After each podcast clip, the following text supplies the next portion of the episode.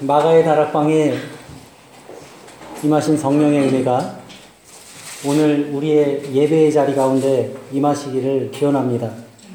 네. 지난 월요일에 갑작스럽게 제가 병원에 가게 됐습니다. 아침에 눈을 뜨자마자 주일날도 좀 몸에 이상이 있었는데 월요일 아침에 다시 한번 좀 출혈이 있어서 아침에 눈 뜨자마자 바로 병원에 갔습니다. 갈 때는 금방 돌아올 수 있을 거라고 생각하고 갔는데 어찌하다 보니까 일주일 내내 병원에서 지내다가 어저께 오후가 돼서야 집에 돌아왔습니다. 마침 이번 주일이 그 성령 강림절이라서 성령에 대한 말씀을 증거해야 되겠다. 이렇게 생각을 하면서 묵상을 하고 있었는데 한 주일 동안 병원에 머물면서 설교 준비할 시간이 없었습니다. 그래서 제가 간절히 기도했습니다. 하나님, 말씀을 주세요. 그리고 제가 병원에 머물면서 집을 나갈 때 책꽂이에서 하나 쏙 뽑아서 들고 나간 그 유기성 목사님이 쓰신 나는 죽고 예수로 산 사람이라는 책을 읽으면서 저는 저와 여러분들을 위해 예비하신 하나님의 은혜를 깨달으면서 감사할 수 있었고 또 병상에서 아주 담대한 마음을 잃지 않을 수 있었습니다. 그리고 저의 묵상 속에서 새삼스럽게 신앙의 삶을 살아가는 우리들에게나 그리고 신앙 공동체가 궁극적으로 구해야 할 것은 성령 충만의 은혜라는 사실을 다시 한번 확신할 수 있었습니다. 이 땅의 교회는 성령의 임재를 통해서 탄생한 신앙 공동체입니다. 그러니까 오늘 우리가 맞이한 이 성령 강림절은 이 땅의 모든 교회들의 생일날입니다. 그래서 이 땅의 교회들은 성령이 함께 하실 때 비로소 온전한 교회다 라고 이렇게 말할 수가 있습니다. 그리고 우리의 예배와 친교와 봉사를 하나로 이어주는 것도 바로 성령의 감화, 감동의 역사입니다. 그래서 성령이 함께 하시지 않는 교회는 생명 없는 교회고 또 죽은 교회다. 이렇게 말할 수 있습니다. 오늘 저는 여러분들과 함께 지난 주간에 묵상한 이 요한복음의 말씀을 나누려고 합니다. 귀한 은혜의 나눔이 있기를 바랍니다. 성경에서는 이 성령의 일, 그러니까 성령의 사역에 대해서 여러 가지를 우리에게 말씀하고 계신데 이 요한복음 16장에서는 성령의 사역을 몇 가지 소개하고 있습니다. 그 중에 첫 번째가 16장 8절 이하의 말씀을 보면 우리의 잘못된 생각을 바로잡아 주신다 했습니다. 이것은 회개를 의미합니다. 죄에 대하여, 의에 대하여, 심판에 대하여 잘못된 생각을 바로잡아 주신다. 그리고 회개하고 돌이킨 사람들에게 성령은 함께 하시는데 좀 더 구체적으로 말한다면 우리 속에 내주하시면서 우리로 하여금 하나님의 경륜에 따라서 살아가도록 우리를 이끌어 주시고 우리를 지켜주시는 분이다. 그렇게 설명하고 있습니다. 그리고 우리 안에 내주하시는 그 성령은 우리의 우리의 고백을 신앙의 실천으로 바꿔주는 힘을 주신다 하는 겁니다. 이것이 성령의 일에 대한 설명인데 이러한 하나님의 뜻을 아는 것만으로는 우리가 아직 믿음에 이르렀다고 말할 수가 없습니다. 이러한 성령의 사역을 이해하기 위해서 우리가 예수님과 함께 공생의 삶을 살았던 제자들을 생각해 보면 우리가 쉽게 깨달을 수가 있습니다. 저나 여러분들이나 만약 우리가 예수님을 한번 만나볼 수 있다면 여러분들 어떠시겠습니까? 예수님을 여러분들이 친히 한번 만날 수 있다. 여기 계신 분들은 굉장히 좋아하실 것 같아요. 그렇죠? 만약 그분의 말씀을 예수님의 말씀을 우리가 직접 가까이에서 한 번이라도 들을 수 있는 기회가 있다면 여러분들 어떻게 하시겠습니까? 생각만 해도 너무 기쁜 일입니다. 너무 감사하고 정말 꼭 말씀까지는 아니라고 해더라도 예수님과 함께 식사라도 한번 같이 할 수 있다면, 네? 식사라도 한번 같이 할 수 있다면 이 참으로 가문의 영광이 아닐 수가 없을 겁니다. 그리고 그렇게 예수님을 만난 우리들의 마음도, 우리의 믿음도 더 굳세질 겁니다. 그런데 우리가 이렇게 상상만 해도 흐뭇한 이러한 간절한 소망을 마음껏 누렸던 사람들이 있었습니다. 예수님의 제자들이. 예수님의 제자들은 3년 동안 예수님과 함께 다니면서 먹고 자고 또 예수님과 함께 생활하면서 그분의 말씀을 가까이에서 듣고 또 말씀하시는 중에 잘 모르는 이해가 안 되는 거 있으면 손들고 질문하고 예수님께 직접 여쭤볼 수가 있었어요. 그것뿐만이 아니라 예수님을 따라다니면서 수많은 기사와 이적을 가까이에서 경험하고 병든 사람을 고치시는 예수님을 곁에서 지켜봤습니다. 문둥이를 고치시는 것도 보고 장님을 눈뜨게 하는 것도 보고 벙어리가 입이 터지는 것도 봤습니다. 죽은 나사로를 살리시는 예수님도 옆에서 친히 봤습니다. 그래서 그 예수님이 놀라운 능력을 지니신 하나님의 아들이라는 것을 이 예수님의 제자들은 3년 동안이나 같이 다니면서 직접 체험을 했습니다. 그래서 어느 날 예수님께서 제자들에게 너희들은 나를 누구라 하느냐 이렇게 물어보시니까 베드로가 대답합니다. 그 유명한 베드로의 고백이라고 합니다. 주는 그리스도시요 살아계신 하나님의 아들이십니다. 여러분, 이 고백은 베드로가 외워서 하는 고백이 아닙니다. 베드로가 예수님과 동행하면서 자기가 보고 느낀 것을 지금 그대로 말하고 있는 겁니다. 주는 그리스도시요 살아계신 하나님의 아들입니다. 내가 옆에서 지켜봤는데 정말 당신은 하나님의 아들이십니다. 이걸 지금 고백하고 있는 겁니다. 그런데 여러분, 그렇게 예수님과 늘 함께했던 제자들이 어땠습니까? 환난과 핍박이 몰려와도 흔들리지 않고 굳센 믿음을 끝까지 지켜나갔던가요? 예수님이 십자가의 길을 가실 때 그런 베드로에게 어째서 두려움과 회의감이 찾아왔던 것일까요?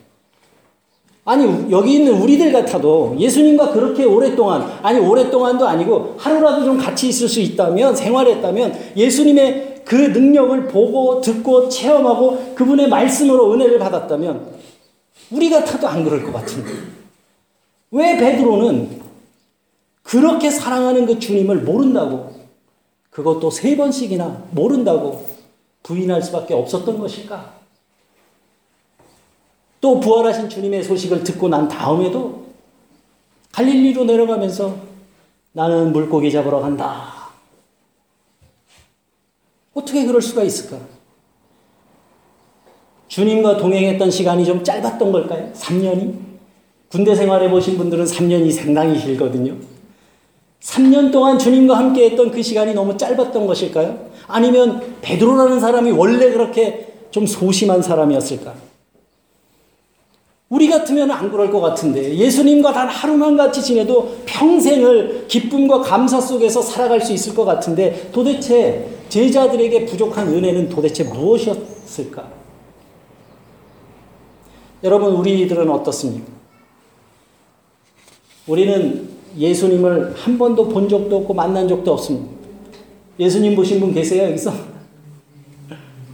같이 앉아서 식사를 나눈 적도 없는 우리들이 그 예수님을 알고 그분을 예배하며 감사의 삶을 살아간다는 것이 그 자체만으로도 참으로 기적 같은 일이고 대단한 믿음이기는 하지만 과연 우리에게 삶의 위기가 찾아오고 믿음의 시험이 찾아올 때, 환난과 고난 중에 놓일 때 우리는 과연 주님을 바라보며 흔들리지 않고 있느냐는 말씀입니다.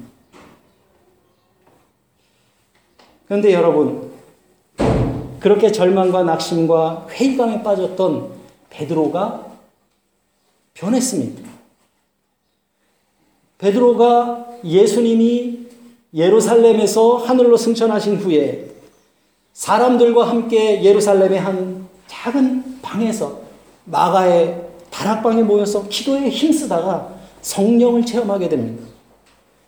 그리고 그 성령 체험 사건 이후에 베드로는 지금까지와는 완전히 다른 인격체로 변화됩니다. 완전히 다른 사람이 됩니다. BC와 AD가 정확하게 나눠집니다. 이렇게 완전히 다른 인격체가 되는 경우가 예가 좀 있어요. 우리 한국 남자들은 다 아는 건데 군대 갔다 오신 분들은 예비군 훈련을 받잖아요. 여러분들 받으셨어요? 근데 저도 예비군 훈련을 좀 받아봤는데 이게 평소엔 멀쩡한 분들이요. 예비군복만 입혀놓으면 다른 인격체가 돼요. 교수님이고 뭐 회사 사장이고 소용없어요. 예비군복만 입혀놓으면 완전히 다른 사람이 돼요. 아무데나 주저앉고요. 아무데서나 오줌 넣고요. 모자도 삐뚤게 쓰고요. 이상한 사람이 돼요. 원래 그런 사람이 아니에요. 근데 예비군복만 입혀놓으면 다른 사람이 돼요. 남자분들은 이게 아시고 군대 갔다 오신 분들은 이거 다 아세요. 이상해요. 예비군복만 입혀놓으면 다른 사람이 돼요. 독일에도 그런 거 있어요. 독일 사람들도 멀쩡하잖아요. 법도 잘 지키고 질서 정연하고 다른 사람한테 폐 안 끼치는데 독일 사람들요. 축구 응원하는 옷만 입혀놓으면 다른 인격체가 돼요. 막 기차에서 떠들고 막 술 먹고 와 이러고 완전히 다른 인격체가 다른 존재가 됩니다. 이런 경우는 거듭남의 체험의 경우는 아닐 거예요. 그런데 베드로의 경우는 성령을 체험한 다음에 거듭남의 체험을 하게 됩니다. 완전히 다른 사람이 됩니다. 여러분, 베드로에게 도대체 무슨 일이 있었던 걸까요? 성령 체험하기 전과 성령 체험 후에 베드로는 과연 무엇이 달라진 것일까? 여러분들도 좀 세상을 살아보셔서 아시겠지만 사람이 그렇게 갑자기 한순간에 바뀌어지는 존재입니까? 그거 어렵습니다. 여기에서 우리는 교회의 근본이 되면서 또 우리 믿음의 뿌리가 되는 아주 큰 차이점 하나를 발견하게 됩니다. 예수님과 함께 공생의 삶을 살았던 제자들에게 예수님은 함께 길을 걷는, 동행하는 존재였습니다. 이 얘기는 함께 먹고 자고 대화를 나누고 그러지만 육신의 몸을 입으신 주님은 그들과 동행하는 주님 이상은 아니었습니다. 다시 말하면 예수님과 한 몸이 될 수는 없었다는 말씀입니다. 여러분, 우리도 그렇습니다. 우리도 주님의 말씀을 가까이 하며 살고 또 주님의 몸된 교회를 위해서 수고하고 헌신하면서 공동체의 삶을 통해 주님과 동행하는 삶을 지향하면서 살아갑니다. 예수님과 동행하는 삶을 삽니다. 그런데 때때로 우리에게 시련과 고난이 닥쳐올 때 우리의 믿음은 흔들리기도 하고 회의감에 빠지기도 합니다. 두려움과 절망 속에 빠져버리고 맙니다. 우리에게 이런 믿음의 시련이 찾아오는 이유가 뭐겠습니까? 그것은 타자로서의 예수님은 만났는데 아직 내 안에 계신 내주하시는 예수님을 모시지 못했기 때문에 그렇습니다. 예수님이 아직 내 안에 계신 분이 아니면 그렇습니다. 그 예수님을 아직 체험하지 못한 겁니다.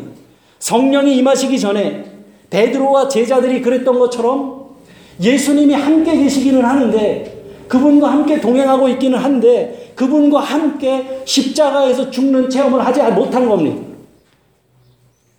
그래서 우리는 요한복음 16장 7절 말씀에서 예수님이 제자들에게 하시는 말씀을 이해할 수 있습니다. 내가 떠나는 것이 너희에게 유익함이라. 내가 떠나지 않으면 보혜사가 너희에게 오시지 않을 것이다. 이렇게 말씀하셨습니다. 이 말씀을 우리가 이렇게 이해를 할 수가 있습니다.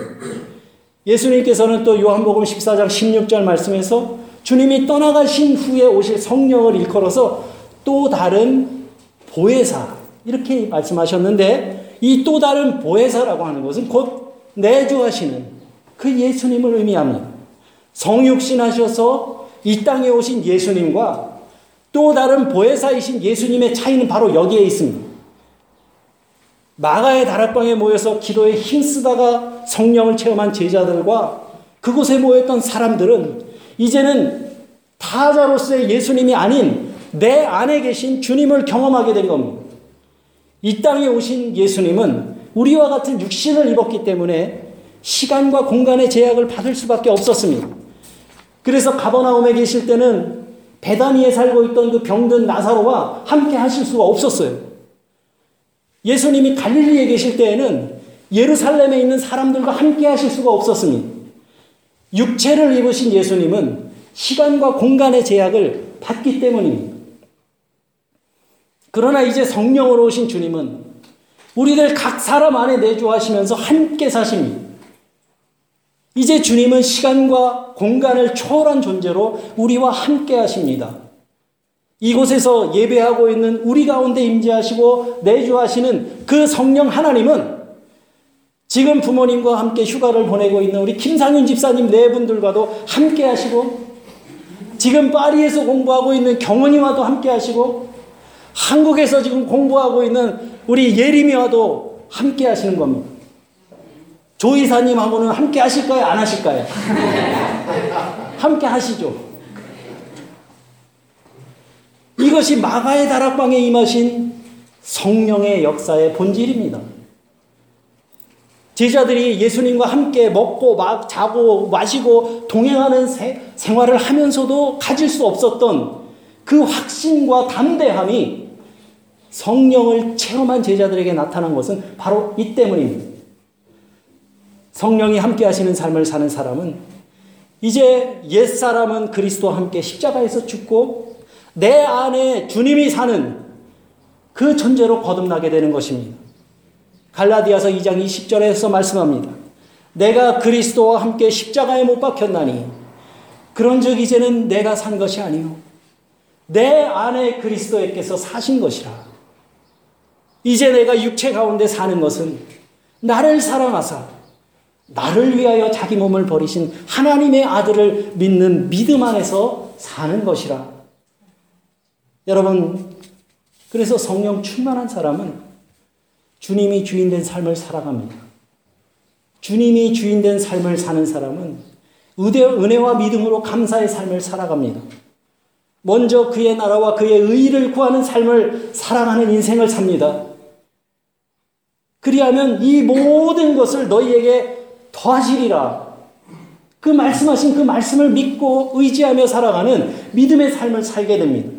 이 마태복음 6장 33절의 말씀에 나오는 이 모든 것이 무엇이겠습니까? 무엇을 입을까? 무엇을 먹을까? 무엇을 마실까? 이러한 염려들입니다. 세상의 염려들입니다. 우리의 건강, 우리의 삶의 길에서 만나는 여러 가지 복잡한 문제들, 우리가 날마다 눈물로 기도하는 자녀들의 문제, 우리 직장 진로의 문제들, 날마다 우리를 숨막히게 짓누르고 있는 이 삶의 환경의 문제들 아니겠습니까? 그 모든 것을 너희에게 더하시리라. 어떻게 하면? 너희가 먼저 그의 나라와 그의 의를 구하면. 예수님이 이 말씀하시면서 그러한 문제를 안고 살아가야 되는 우리 인생의 고달픔을 모르고 하신 말씀이었겠습니까? 예수님 너무 거룩하신 분이라 우리의 삶의 고단함을 모르고 하신 말씀일까요? 그렇지 않습니다. 육신을 입은 예수님도 배고픔을 알았고 목마름을 느꼈습니다. 저 들의 백합화를 봐라. 수고도 아니하고 길쌈도 하지 않지만 솔로몬의 모든 영광도 이 꽃 하나만 못하다. 내일 아궁이에 던져지는 저 들풀도 하나님이 이렇게 입히시건을 하물며 너희일까 보냐. 제가 오래전부터 잘 알던 권사님 한 분이 계십니다. 그분은 먼저 그의 나라와 의를 구하는 것이 무엇인지를 평생의 삶으로 실천하며 보여주신 분이셨어요. 옛날에 그분은 전기밥솥 같은 거 없었던 시절에 밥을 하시면 제일 먼저 위에 거를 다 정성스럽게 떠서 밥을 한 그릇 떠가지고 이렇게 아랫목에 잘 묻어두셨어요. 그 집에 아주 극성맞은 아들이 셋이 있었는데 막 한참 애들이 막 배고플 때는 밥 먹다 이게 모자랄 때가 있잖아요. 그래도 그 권사님은 그때는 이제 젊은 집사님이셨죠. 이건 아버지 밥이다. 말씀하시면서 얼씬도 못하게 하셨어요. 그분의 원칙이셨던 겁니다. 그리고 그분은 넉넉하지 않은 가난한 살림에도 남편의 월급 봉투 받으면 가장 먼저 교회 애들이 하나님 앞에 드릴 그 헌금부터 떼놓고 생활하셨어요. 그리고 아무리 바쁘고 힘겨운 날을 살아도 하루의 가장 첫 시간을 새벽 기도로 하나님께 드리며 하루를 시작하셨습니다. 자녀들이 몸이 아파갖고 열이 펄펄 나는데도 병원에 데려가기 전에 붙들고 먼저 기도 먼저 하셨어요. 여러분, 이것이 미련한 신앙입니까? 이것은 살아계신 하나님을 신뢰하는 믿음입니다. 하나님께서는 그렇게 하나님께 온전히 맡긴 삶을 살아오신 그분의 인생을 축복하셔서 그에게 행하기로 약속하신 바 은총과 축복으로 채워주신 것을 제가 직접 목격했습니다. 제가 듣기로는 그 집 막내 아들이 유럽 어디에서 목회하고 있대요. 룩셈부르크 근처에서 목회하고 있다고 하더라고요. 여러분, 지금 이해가 되신 분들 계시겠어요? 우리 진열 형제 그렇게 안 봤는데. 여러분, 예수님이 주인된 삶을 산다는 것이 과연 무엇이겠습니까? 내 생활과 삶의 우선순위에 예수님이 몇 번째인지 세어보면 알지 않겠습니까? 예수님이 가장 우선되는 은혜의 삶을 사시는 저와 여러분들 되시기를 간곡히 부탁드립니다. 시간 여유 생길 때 말씀 읽고 기도하는 게 아니라 먼저 말씀과 기도로 시작하는 하루, 여유 생길 때 드리는 헌신이 아니라 먼저 구분된 헌신, 이런 예비되고 구분된 마음이 정성된 과부의 두 랩돈이 되는 거고, 예수님이 주인된 삶을 살아가는 사람의 그런 삶이 아니겠습니까? 예수님의 우선된 삶을 사시는 여러분들에게 우리의 처지와 형편을 아시고 또 피로와 결핍을 아시는 하나님께서 그 모든 것을 더하시는 은혜와 축복을 내려주시기를 간절히 축원합니다. 그 다음에 성령은 화해와 일치의 마음이라고 했습니다. 예수 그리스도의 영이 머무는 곳에서는 막힌 담이 허물어지고 화해와 일치의 사건들이 일어납니다. 이방인과 유대인을 가르는 담, 남자와 여자를 차별하는 담, 죄인과 의인을 가르는 담이 무너집니다. 그래서 성령이 함께 하시는 사람은 화해와 일치를 위해 수고하고 노력하는 사람입니다. 분쟁과 미움이 있는 곳에 성령이 함께 역사하지 않으시는 까닭이 바로 이 때문입니다. 왜 그런 건지 모르겠지만 한국에 있는 제 동료 목사들이 저를 부러워하는 게 한 가지 있더라고요. 제 동료 목사들이. 제가 국경을 넘나들면서 목회하는 걸 그렇게 부러워해요. 참 부러워할 게 참 없나 봐요. 제가 딴 거는. 그래서 제가 농담 반 진담 반으로 그래요. 예수님도 늘 경계선을 넘나드셨잖아. 여러분, 그렇습니다. 예수님은 차별과 소외의 공간을 넘나드시면서 높이 쳐진 담들을 허무셨어요. 유대인과 이방인의 경계를 넘나드시면서 이 땅의 모든 생명이 하나님의 자녀됨을 선포하셨습니다. 유대인 율법과 고정관념의 경계를 넘나드시면서 사람들 머릿속에 고착된 그 위선과 선입관의 벽을 허물어 내셨습니다. 그리고 십자가의 그 길을 통해서 죄로 인해 하나님께 나아갈 수 없었던 죄인들이 죄에서 자유함을 얻고 구원의 권속들이 되게 하셨습니다. 저는 국경을 넘나들 때마다 하늘을 한 번씩 봐요. 오늘도 제가 국경을 넘어왔습니다. 이 땅 위에 있는 나눔과 경계는 이 땅에만 있을 뿐 저 하늘 어디에는 나누어진 경계와 구분이 없다는 것을 늘 되새깁니다. 사랑하는 교우 여러분, 이것이 이 땅을 향한 하나님의 사랑입니다. 하나님의 나라는 가난한 사람에게나 부한 사람에게나 모두에게 열려있는 아버지의 품입니다. 교회는 세상에서 그러한 아버지의 품이 되어야 합니다. 화해와 용서와 일치가 생명의 씨앗으로 움트는 공간이 교회가 되어야 합니다. 교회에 어려운 문제가 생겨서 갈등 겪는 경우들이 종종 있잖아요. 근데 그 양쪽의 이야기를 다 들어보면요, 양쪽 다 교회를 위해서 싸운답니다. 모두가 교회를 위한다고 하는데 시간이 지나면서 교회는 완전히 풍지박산이 나요. 화해와 용서와 일치가 없는 곳은 성령이 머무시는 자리가 아니니, 선한 영의 일이 아니니, 화해와 일치의 일꾼들이 되시는 여러분들이 되시기를 주님의 이름으로 축원합니다. 마지막으로 성령은 우리의 위로자가 되시며 우리를 시련 중에 도우시는 분입니다. 성령은 사람들에게 만사 형통을 약속하지 않았습니다.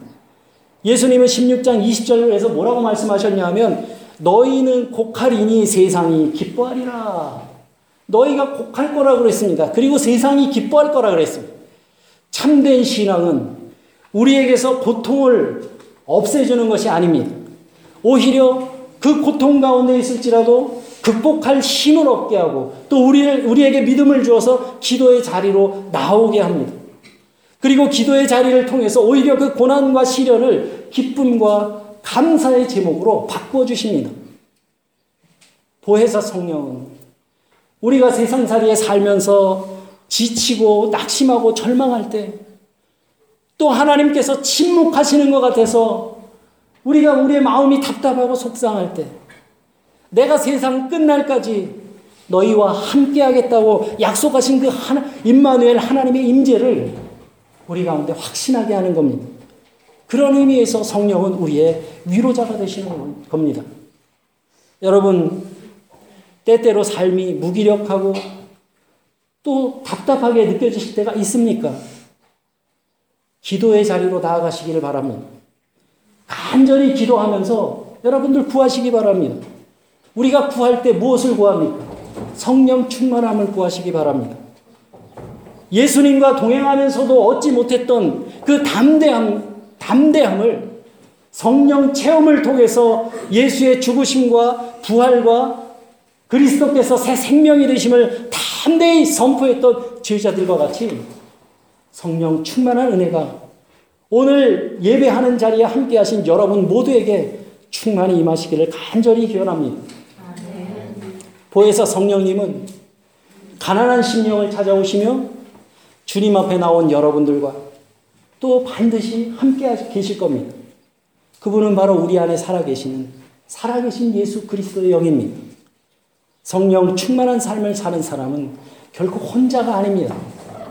설령 우리가 주님을 잊을지라도 주님은 우리를 잊지 않으신다고 했습니다.